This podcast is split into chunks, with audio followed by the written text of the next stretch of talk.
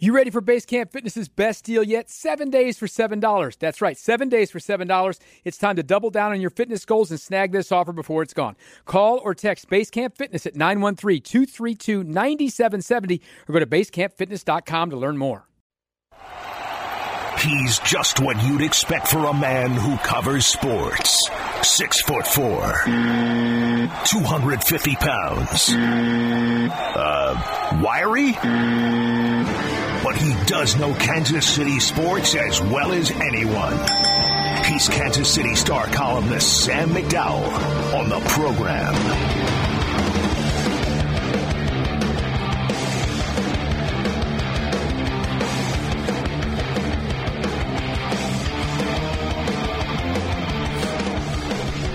Was that on the air? No. I mentioned that bad attitude. You thing, eating- uh. Yeah. Good looking apple, by the way. I, I have apple envy. Strong.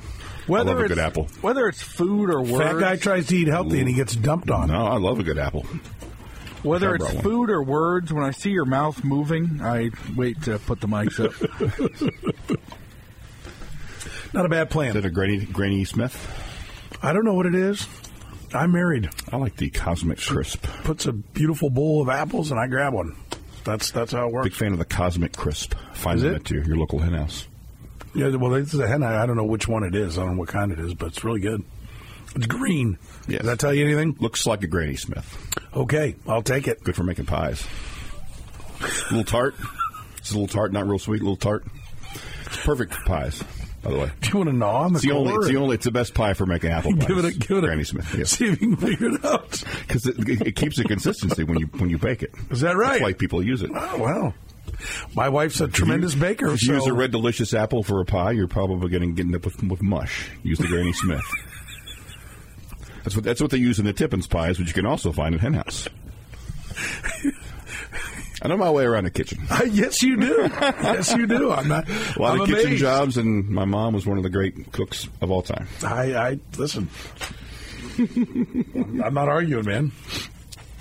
Uh, Sam McDowell is uh, going to Speaking of food, Uh, speaking of food, uh, Sam McDowell will be with us. He's brought to you by our friends at Joslin's Jewelry. Uh, spring for many is time to get engaged. Uh, more than a thousand engagement rings and wedding rings to choose from at Joslin's Jewelry. More than 40 years. Joslin's Jewelry has been uh, putting smiles on brides' faces. If it's time for you to buy the most important piece of jewelry you'll ever buy, there's only one place to go. It's Joslin's Jewelry, about a mile north of 435 at 95th and Antioch. You can find them online at joslinsjewelry.com. Don't forget Gary does repairs as well. Uh, repaired my uh, my class ring. Never thought it would be the same. It's perfect now. Perfect.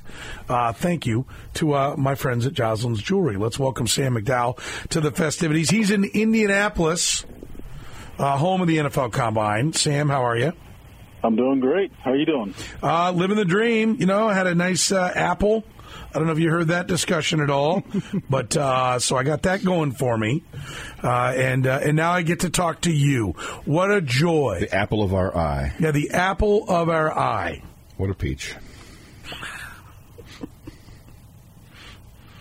Sam, I- I- you give you give. I mean, you've given me nothing to reply to. I don't, you stumped me here, uh, right no, off the top. there there is there is nowhere to go with We didn't know if you had any fruit fruit based humor. Yeah, do you have any do you have any banana jokes I've or got none.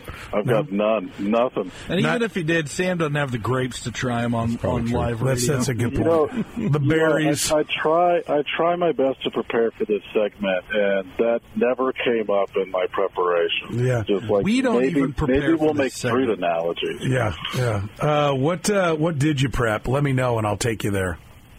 Uh, well, I mean, I'm out here at the NFL Combine. I spent the weekend at uh, spring training, which I know you were at as well. Uh-huh. But um, you know, I, I I think from chatting with people, it certainly seems likely that uh, overwhelmingly likely that the, the Chiefs are planning to tag L'Jarius Sneed. Right. Um, but um, from other people I chat with, I, I don't think you know. A couple of years ago, they tagged uh, Chris, a year ago they tagged Chris Jones, right? Mm-hmm. What was the resolution? Chris Jones came into camp and he played on the franchise tag. I don't think that that's necessary. Well, he did not come into camp. He came back to Right. practice a week into right. the year and, right. played on the tag and played on a But I prorated don't- version. I don't think that that that if L'Jarius Sneed does indeed get tagged, I don't think that's necessarily going to even be the most likely outcome of what we're talking about come camp or in the Chris Jones sense come week two of an NFL season. And can we can we um, hang on? Can we back up? He didn't play under the franchise tag last year, did he? He played under the final ago. year. He played. Two years ago they tagged him, right? No, I don't think so.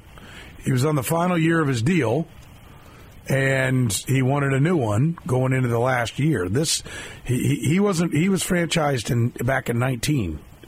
Yeah, that's right. Yeah, two contracts ago. Yeah. yeah, that's right. Yeah, so Yeah. uh, really the contract he's finishing up was the, the one he signed And under the franchise under tag. the tag last time. I mean, it, it, it it's it's a little bit semantics because it worked the same way. Like It is, but that's an important that's an important distinction to, Yeah. to make that I that I got mixed up there. So I'm, I'm glad you cor- you clarified that. that's what I'm Um, here for. Uh, but you know, I, I still think that in this situation, you know, with L'Jarius Sneed, it allows the Chiefs to sort of investigate what are your future options.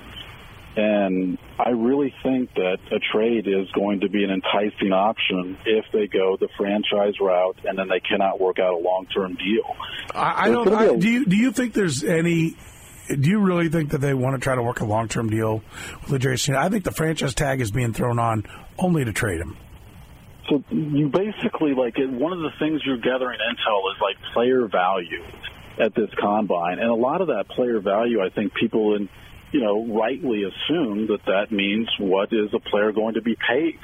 But in this situation, like part of the homework the Chiefs need to do this week at, at Indianapolis is what is L'Jarius Sneed's value in terms of draft picks? Because you can get the third round comp pick for him if he signs mm-hmm. elsewhere. And so, therefore, what you need to look at is can I beat that? You know, can I get better than that? Because obviously, the the receiving team is also going to have to be willing to pay L'Jarius Sneed. And I mean, you know, players and agents are certainly aware of this cap increase that was beyond what teams' expectations were, and therefore, there's going to be some players that are thinking this is uh, the what a great year that I'm a free agent this year when this cap jumps. And the smart teams are going to say, it jumps this year, but we don't know what it's going to do next year. There's no guarantee it's going to have any sort of significant jump the next year and still structure their contracts accordingly. And I think the Chiefs are going to be one of those teams. I don't think the Chiefs are suddenly going to throw around a hell of a lot more money because of the cap jump this year. But it does allow you to, you know, have the room to operate with, you know, say, into free agency with a with a 19 million dollar tag number, 19.8 million dollar tag number, and and look for a trade, you know, like a, a pre-draft trade to try and collect the draft assets in a similar way they did, you know, with with Tyreek Hill when his deal was expiring or, or something of that sort. So, like I said, I, I- don't think that. Um, you know, and I'd, even put it less than 50% that we're talking about L'Jarius Sneed playing on the tag next year, and I still think L'Jarius Sneed gets tagged. Um, I think he does get tagged, and there's reports out there that he's been told that that he'll be tagged and that he's okay with it because they're going to let him go. Uh, you know, he, he and his agent go seek trade offers, and so to me, I I, I just don't.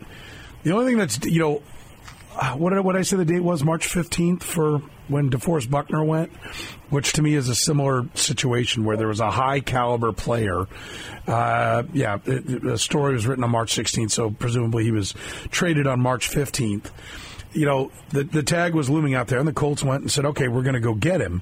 And so I think that's the move here for the Chiefs. I don't know that you even. I mean, I think you tell people on the fact that you will put the franchise tag on him, but they they don't have that much room to be carrying a twenty million dollar hit for a guy that they I, I don't think can fit, frankly. And and nor should they want to, because corners in their late twenties and early thirties are usually on their way out the door. Well, yeah, and we also know that L'Jarius Sneed dealt with a knee injury that kept him out Yes. for all of all of training camp, and that knee injury did not just disappear during the season. Like he played through some things this season that, you know, I mean, the Chiefs are certainly aware of the medicals, and you know, it's going to allow other teams if he potentially reaches an agreement with somebody else to see the medicals as well. Like that is a question that is looming over the entire L'Jarius Sneed off season. Well, that's why if I can get anything more than the third round pick for L'Jarius Sneed, I'm tickled, and he's off and going. Well, how would you handle it? That's what I would do. I- I- and if I I, don't get anything for him. I'm not tagging him. And I'm sorry to interrupt you, Sam. I'm not tagging him. I'm walking away and just taking the compensation pick, hoping he does have one healthy year, and I can get a decent compensation pick. But I, I've got no interest in carrying twenty million dollars of L'Jarius Sneed if I'm Brett Veach and the Chiefs. My number one option for a while now with him has been that tag and trade option because there's there's teams out there that are going to view him as worthy of paying and giving up a second round pick in order to have the exclusive negotiations with. And you know, I mean, one that that comes to mind for me that seems to make a lot of sense would be Atlanta potentially. And the reason I, I float them out there, and I know Atlanta's already spending a lot on their defensive backfield, um, but you've got a coach that's coming in who's a defensive coach. And I think in order to prove his worth in year one, the thought is that he needs to improve the defense in Atlanta. And, you know, coaches that on one side of the ball typically get a little bit of extra time to work on the extra side, uh, the other side of the ball. And, you know, having a shutdown cornerback in your first year on a new job, I think would be awfully Oh. attractive for a team that's got some cap space. For sure. And, and I think almost every team that you're talking about, well, literally every team, because for the last two years the Chiefs have won the Super Bowl. I mean, maybe there's a handful of teams you could say are legit Super Bowl contenders. But most of the teams that you're going to talk to out there are trying to save their jobs.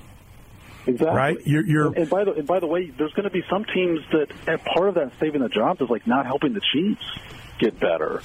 And you know, because they, they feel like they're going to have to to beat the Chiefs or get through the Chiefs, and Atlanta's not one of those teams.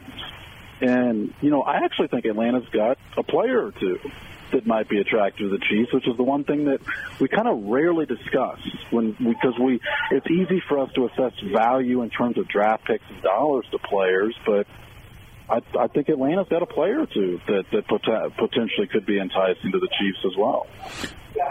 Well, so are we back on? We're, we're is there anybody other than people just like connecting dots of trades that they think might make sense? Is there anyone who's actually got reporting that Kyle Pitts is available? I don't know that there's reporting that he's available. Um, yeah, I mean, I think I think with Pitts, that there's certainly some some logical sense to it. Um, Who in who like who in Atlanta fits? Because I, I hear all this and and I've taken I've twice been asked about Justin Jefferson, and I don't understand how you know the Chiefs are the team everyone's chasing, and it's a copycat league, and the Chiefs' blueprint was to put massive weapons around a young quarterback, and now everybody out there is is putting things on Twitter that teams that don't have the quarterback, the first thing they should do is be jettisoning all the weapons. Yeah, I mean, I just I think Atlanta has a lot of skilled players, um, and and this is a situation where, we're not talking about them giving up skilled players in order to acquire draft picks for the future. It's a situation where they want to acquire um, a known commodity. And Atlanta is far from the only team. You know, I think Green Bay could make sense. I don't know what's going to happen with Jaire Alexander this offseason. Um, but there's other teams that have shown, you know, a track record of, of believing a cornerback needs to be part of the puzzle, needs to be part of the equation. Um, and so I think, you know, there's going to be more than one team if the Chiefs pursue this route who is willing to pay L'Jarius Sneed, which is why I think the the route is to go with the franchise tag. I think there's going to be enough suitors to where you can get into the second round. And I mean, you could acquire a second round guy, a pick for a, a guy you took in the fourth round and got the full rookie contract out of. I mean, that, that's pretty good business in the NFL over the long haul. Uh, I, I, I would agree because, like I said, there's a lot of people like Ryan Poles that, that need to make the playoffs, right? They- I don't think they really can even begin to worry about the Super Bowl. Uh, once they get to the playoffs, then they'll try to figure it out. But uh, I, I think that there are guys that you know flat out need. Uh, to, to have winning records to, to get there, and so I think there are th- th- th- those are the suckers you should be playing if you're the Kansas so- City so- Chiefs. it- it- sorry, sorry to interrupt, Sharon, but the, the, the theme of those uh, coaches and teams you're talking about is they're looking at the short term. Like there are teams out there that have to, like you just said, they they need to have a good 2024. And what has led to this Chiefs run that they're on, besides the obvious of Patrick Mahomes, Andy Reid, Travis Kelce, like the key component is they haven't pushed their chips all in for the short term. And so, like, it's it's you know, I, I think other contending teams, you know, like the Bills two years ago when they went all in and, and, and you know signed Von Miller to a contract we all knew was outrageous at the time, but it was good for one year, terrible for the back end of it. Should take note of the fact that the Chiefs, like we were having a conversation about the two-time defending Super Bowl champions trading what we all agree is a valuable member of their team was a, a key reason why they were a Super Bowl champion. And it surprised me, and I understand that the Chiefs had the luxury of winning championships and therefore perhaps a little bit less of the pressure that, that you're talking about that some of these other coaches are facing. But it still has surprised me that there's been fewer teams that have jumped in and, and seen that a it's not just that they've got the quarterback or the head coach figured out like they've got this offseason blueprint figured out too no, I, I agree, and I, I think uh, Brett Veach. I've long said it that he's the most underrated part uh, of the equation for, for the Kansas City Chiefs championship runs. Uh, we're talking to Sam McDowell here in the program. Dianna Russini has this on Twitter. The Chiefs have, in fact, let L'Jarius. This, some of this we've already discussed, but I'm just going to read the whole tweet. Uh, the Chiefs have, in fact, let L'Jarius Sneed know the franchise tag is on the table, but they are still open to work a long term deal. I personally don't buy that, but I'm sure that's what they have to say, and I think that's probably accurate as to what she was told. And she says, as for a new contract for Chris Jones, I'm told the Chiefs are focused on getting it done. Still some time. I mean, he's there's no point in him getting it done before he can get to free agency, right? Like he should at least hear what other people are going to offer, right? I mean, it would have, be sentimentality on on his part, basically, and because I mean, certainly the Chiefs need to be in the same position. They, there's no reason that the Chiefs should be in a different position than they were a year ago. And some people, I'm sure, would say, "Well, hey, Chris Jones had a really good Super Bowl. He had a good season. He was a key guy in the playoffs." Well, the Chiefs knew that aspect. They knew all of that stuff already, and they stuck at their number where they were last season. Like that number shouldn't change. Um, and even with, and that's what I, I when I mentioned earlier, the fact that the salary cap took an unexpectedly larger jump than than anticipated. Like that shouldn't change where the Chiefs value these guys, where they value their own players, where they value free agents. Like they need to stick to their numbers. That's what's been key to the last six years here. Yeah, no, I, I agree. There's there's no reason to be all in uh, for the Kansas City Chiefs. Uh, we are all in, however, with Sam McDowell. He is at the NFL Combine. Uh, the columnist for the Kansas City Star joins us each and every week here in the program. He's brought to you by our friends at Joslin's Jewelry. Gary Joslin and his staff, absolutely the best. You know, some of his staff has been with him for more than 30 years, the most knowledgeable jewelers in the city. That's Gary Joslin at Joslin's Jewelry. Happy to do repairs. In fact, he's done more than 100,000 repairs. Go see him at the corner 95th and Antioch online at joslinsjewelry.com. All right, the Joe's Kansas City Barbecue burnt end of the hour answer. This was a bit of a stretch here. You like this being a, a fan of this team. What role did Don Ford play in the Lakers dynasty of the 1980s? You won't know, will you? Uh, the name's not ringing a bell. Don Ford. He was a middling player for the Lakers in the late 70s, and in February of 1980. He, he was dealt for, like, Worthy or Byron Scott, I'm assuming. Yep. He was dealt with a 1980 first round draft pick to Cleveland for Butch Lee and a 1982 first round draft pick. Cleveland happened to have the worst record in the NBA. They had to lose a coin toss or win a coin toss with uh, the Clippers the Lakers, in effect, uh, being the, the, the Cavs in that Then did the Clippers trade it? Because wasn't Dominique Wilkins the player that went two after James Worthy? Might have, might have. But the Lakers ended up with like the number one overall pick in the NBA draft the year after winning the national championship and drafted James Worthy. My one of my all time favorite Lakers. Fastest first step I've ever seen. Uh, I would just post a guy up and then boom, gone, dunk. I thought you were going to tell me he's the guy that like they told other wives when they were out with another woman. No, I was out with Ford. That's that with Don Ford. He was the yeah, I was out wow. with alibi. Here's their wow, that got salty fast. Holy cow! We all we all watched the Showtime, the winning time, winning time. Yeah, watch the second time. season. Did you watch the second season? Yeah, it was really good. Till like in the middle, they're like, "Okay, we're going to end it. Here's a speech. Goodbye." Oh, really? Yeah, you didn't watch the second season. I didn't watch the second season It because was I, I thought it was, I thought it was going to be the '81 season where they lost, and I'm like, ah, I don't really care. It was going along great, and then like on episode six or seven, because like the first year was like ten episodes, they're like, "Yeah, here's a speech. The Lakers are go on to win a whole bunch." Like, what? The what just happened there?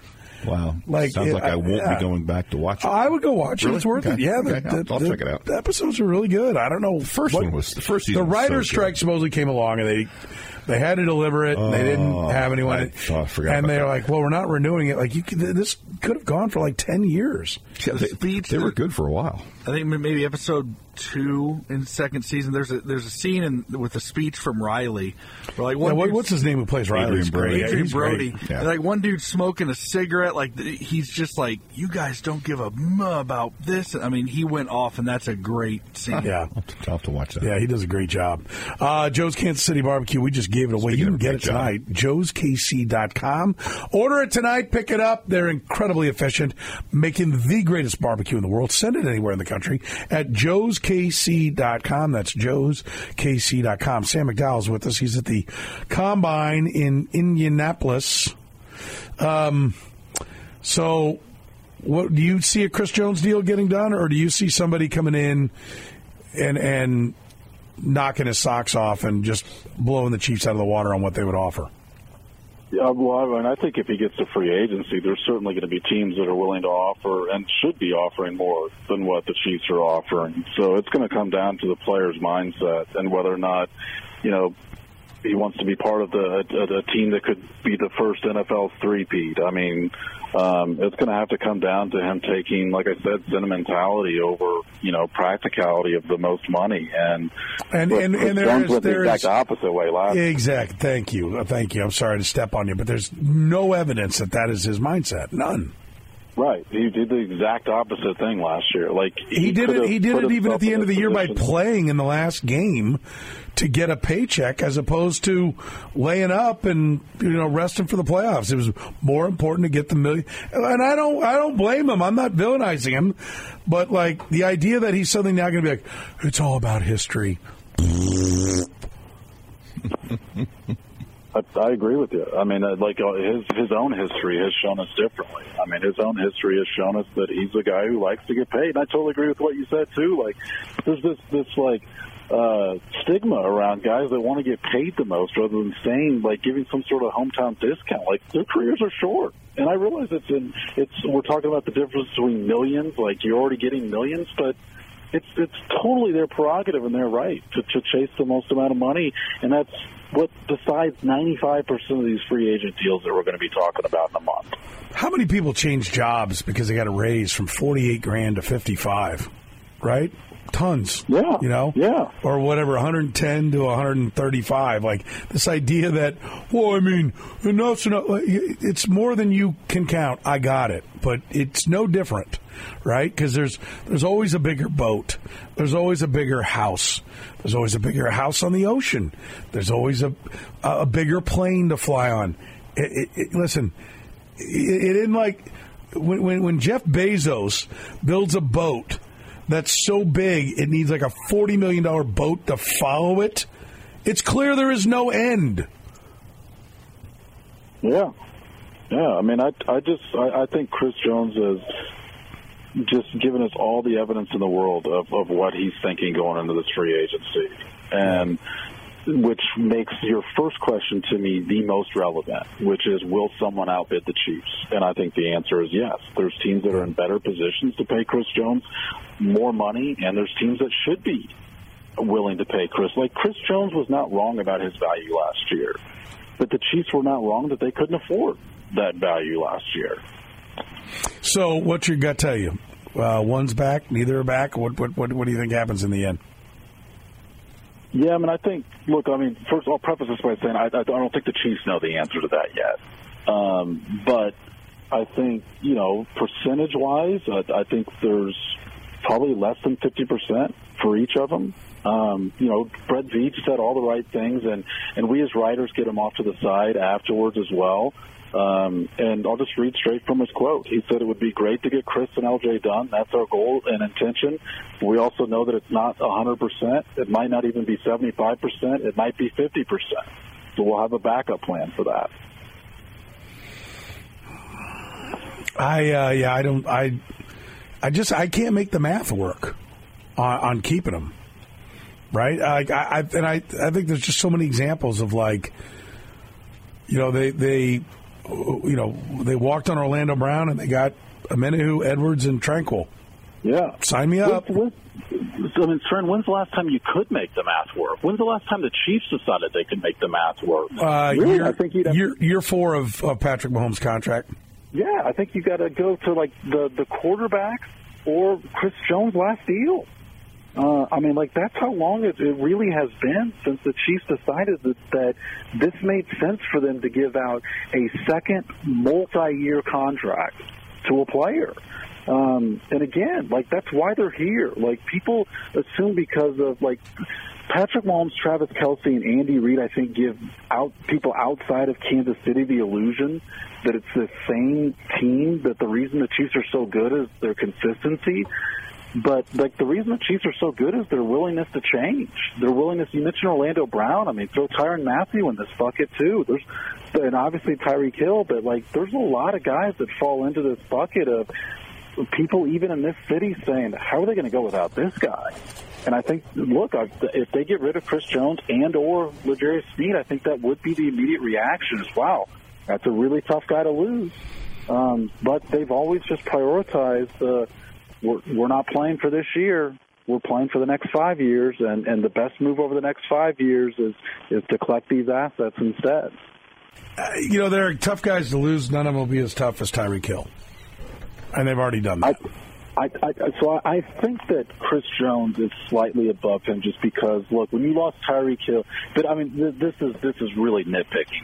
Uh, but when you did lose Tyreek Hill, you still had uh, Andy Reid and Patrick Mahomes on that side of the ball, and Travis Kelce too. Even though obviously he is getting older, um, when you lose Chris Jones, if that happens, there's not that fallback guy that says, well, at least this guy is still the leader of this group. And so I've always thought that losing Chris Jones would be the toughest loss that, that they frankly have had in this era. And look, I mean, Tyreek Tyreek Hill is. I mean, two two years later, Tyreek Hill is still arguably as good as any receiver in the game, and they traded him two years ago. Um, so it, it's hard to, to argue against that. I just think that this would be a little bit different because, like I said, there's no fallback for the defense. Uh, the uh, I, I'm not going to bother arguing with you, but I would disagree I, for a lot of different reasons. I think Tyreek Hill, and I think he's frankly more of a game changer than Chris Jones is. I, mean, I think Chris Jones is really good. He's he's definitely a game changer, but I think Tyreek Hill really changes everything out there, and that that's the other part of the equation on, on Sneed and and Jones is how long are you going to keep asking Patrick Mahomes to you know do it without a left tackle and do it without a number one wideout? At what point does like making sure your franchise quarterback isn't pissed become a priority? I'm sure that's part of their off-season discussions. And I mean, look, I think it's it's winning the Super Bowl certainly prevents people from getting pissed. I think, um, but there's no question that the Chiefs had the least offensive talent they'd ever surrounded their quarterback with. Um, now, Patrick Mahomes has contributed to some of that. I mean, he's he asked for a raise this off season. Uh, you know, was it two weeks into the season, sometime in September? Um, like he's he, his cap number's only increasing over the next three years, barring any future restructures. So, like one of the reasons they're in this position that we're discussing whether or not they can afford all these guys is because Patrick Mahomes decided he wanted to get paid. And again, totally his right, and he could get paid significantly more if he somehow was on the open market. Like he's still taking less money than he could otherwise take, but he's taking more money than he did a year ago at this time. Um, I'm not going to stand by and listen to you sully the name of Patrick Mahomes. Um, how dare you, Sam? I think, uh, yeah, I think I called him selfish. I mean, yeah, all that stuff. Uh, listen, are you are you uh, in this camp of? Uh, you know, we'll just rework his deal, just rework his deal. Or do you look at cap hits of 59, 61, 63, and 59 million starting this year uh, as like, no, we don't need to push 10, 12, 15 million back and have an $80 million cap hit on down the road? Yeah, I think more towards the the latter, and there's there's two parts to that. More towards the latter, just because this is a season with a cap jumped uh, a very high percentage. Um, but two, I don't know that it's completely up to the, the Chiefs. I mean, I think it goes to the very top. Like Clark Hunt's going to have the say on that, and he has for a while now of, of operating under like their cash and their salary cap are often one and the same. You know, they're not these other teams that, uh, like the Rams, that will overspend that, and so. I don't think they can uh, kick all that money down, even if they decided that was the best thing for for their roster construction this year. Uh, if I'm Pat, if I'm Patrick Mahomes, uh, it might be you know I, this is something to watch for. I think they're quite fortunate that he has not gone this road because the Chiefs are like that. You're right; their cash expenditure is a bigger deal than it is with a lot of other teams, but the Hunt family has the money. Of And so course that- they do, yeah. That's great that they, you know, run it that way. But at some point, if Pat goes, listen, I'm looking at this, and I'm kind of a capologist because I pay attention to it. And here's the deal: you're going to give me a hundred million up front and a signing bonus because we can prorate it out over the length of five years of the deal, and it's the best way to make this all work. And that's great that you have numbers that you don't want to go beyond. Go beyond it, or I want out. Like they're fortunate that that game has not been played. Like at some point, Patrick Mahomes might mean that you got to do it differently because he's the best that ever was. Totally agree with all of that. Yes, Yeah. and Yeah. like they they have. Look, I mean, they they can afford to spend more um, than the cap. They can afford to kick some of their numbers down the road and, and eat different numbers of the cap each year, cash wise. But it's it's not the way they've operated to date. Yeah, no, I I, I- would agree. Um, what else is being talked about there? Uh, combine, you know, the the uh, big uh, football sleepover. That's uh, that is the combine there. What what are some of the common themes going around uh, there?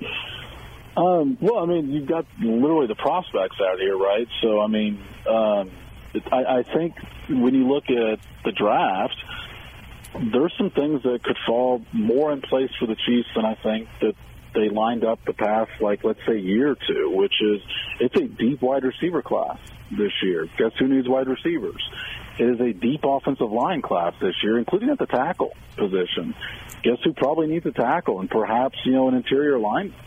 Um, and so I, I think, look, I mean, that's ultimately the reason for the combine as much as gauging um, what, what you're going to do in free agency is just, just chatting with the players and, and potential future prospects. And I think that the draft could, could line up pretty well for the Chiefs, which plays into the conversation we've had over the first half hour. If you do acquire more draft picks, well, it's not a terrible year to, to try and acquire more draft picks for the Chiefs. No, I, I agree, and and I'm I'm always in favor of that. In fact, I'm in favor of even if the picks are in the future, just just keep acquiring them, and it'll give you more ammunition, whether it's to move up or just you know throw numbers at whatever issue it is you're trying to solve uh, with the ro- with the roster. I, I definitely think it's uh, the right way to go. Uh, we're talking to Sam McDowell. He's in Indianapolis at the combine. He mentioned he was at spring training with the uh, Kansas City Royals. Before this, we'll talk some Royals baseball with Sam McDowell uh, coming up next. Sam McDowell, proudly brought to you by our friends at Joslin's Jewelry. Gary's the best. You got any question when it, uh, when it comes to uh, jewelry, you know he does like uh, the, uh, the the municipalities, the law enforcement.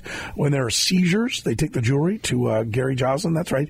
Uh, they trust Joslin's Jewelry to tell them exactly what it is they've got in this situation. You can trust Gary Joslin the same way me and my family trust Joslin's Jewelry. They're at 95th and Antioch online at joslinsjewelry.com. Talking to Sam McDowell here in the program. He's in Indianapolis at the combine. Can we get to the bottom of whether or not he actually drove a combine to the combine, as Adam suggests? Yeah, how'd you get there, Sam?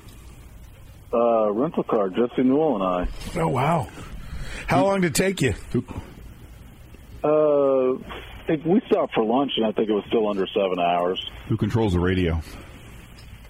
Um, you know, the conversation is just so riveting between the two of us that you don't even need the radio. Uh, Stephen and I. Well, Stephen was in the passenger seat. I drove, so you call it Stephen and I, or you can call it me. Uh, sub six. and that's uh, and that's with getting a ticket for passing a cop in Columbia. um, one there was one year I drove back on my own, and I felt like I was going to make it in under six. And then uh, the only stop I made to get gas, I uh, turned and went the wrong way on the highway for about ten minutes. That, that, that'll cut down Hard on to your make time. up that yeah, time. it's hard to make. You just Yeah. can't get that time back. That's No. a tough one. That's a tough break right there. I hate to see that one. Well, I, Uh, wish, I wish I could say it was a break. It was self-inflicted. yeah, yeah, I'm kidding. Um, what did you think of spring training? What was your takeaway?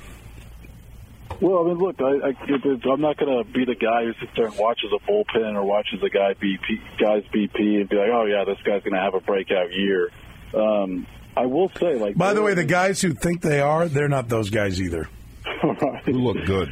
uh, yeah, exactly. um, My favorite question at spring training or training camp: Who look good? Alright, I, I can't believe no one's talking about who's in the best shape of their life. yeah, that's true. Yeah, It's true. That's a There's some guys in some good. There is some guys. MJ Melendez is a is a best shape of my life kind of guy. I think. Um, and look, I mean, he he he started his his off season like ten days after the Royal season. And usually, he waits like a month. Um, there there's there's I definitely look. There's clearly a reason for more optimism. Um, but last year, I thought there was a different vibe in spring training that derived from the managerial change. I thought it was a looser clubhouse this year, I mean, you talk to the people who are involved in it, and there's like there's a more business-like approach to it, and I think that this team needed some veterans, not just for the reason to improve the roster, um, but also to have a veteran presence in the clubhouse because it was a young team that I think at times got caught in slumps that they were unable to get out of, but also got you know, I mean, you needed to say at some point, guys, you're on pace to lose 110 games. Um, something's got to change. Like this, this needs to be taken seriously. And I do think there's a different sort of mindset, mood, whatever word you want to use around spring training this year. And I mean, look, is that going to lead to better results? I, I think more likely than not, but certainly not a guarantee. I mean, we, we talked about can the Royals be competitive? Like they got to win 25 more games just to go 500 this year. Like we're asking you know, them to make a big leap, you know, to be in a in an AL Central race that we all think is going to be open. Uh, are so you uh, chemistry equals winning in baseball? Because I'm pretty much like spare me the chemistry. I mean, I don't know about chemistry. Um, I think that I, I think I do think that young guys need some veteran presence, and whether or not that means chemistry, I think sometimes it, can kind of mean the opposite of chemistry. I mean, I think sometimes it's, it's somebody getting into you, um, but I think it became apparent when you just watched the Royals last year that it was a very young team that made young mistakes where mistakes lasted weeks rather than days. Um, so I, I do think there's some value in just the type of players they added as well.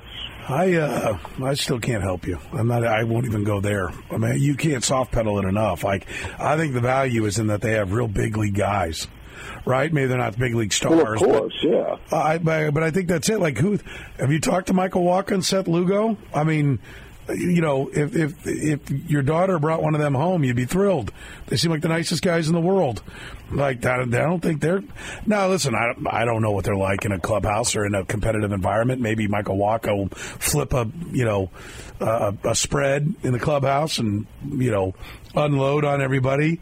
But I mean, I, I think what what what it takes are guys having competitive at bats, guys getting on the mound and throwing strikes, guys getting swing and misses from the mound, guys hitting the ball over the wall. I think that's what creates it all. I mean, you know, Sure, sure, but I like I like they had a couple of at bats last year in games where you know it's a situa- it's situational hitting type stuff that you know frankly I thought with one out a guy on third base there's a reason they're bad at it. Um, I don't know that guys were really concentrated on getting runs home when you're 40 games below 500 and you still got to practice that. Um, and when, when I say practice that, I mean you, you, you, that still has to be your emphasis in those situations, regardless of what the standings are.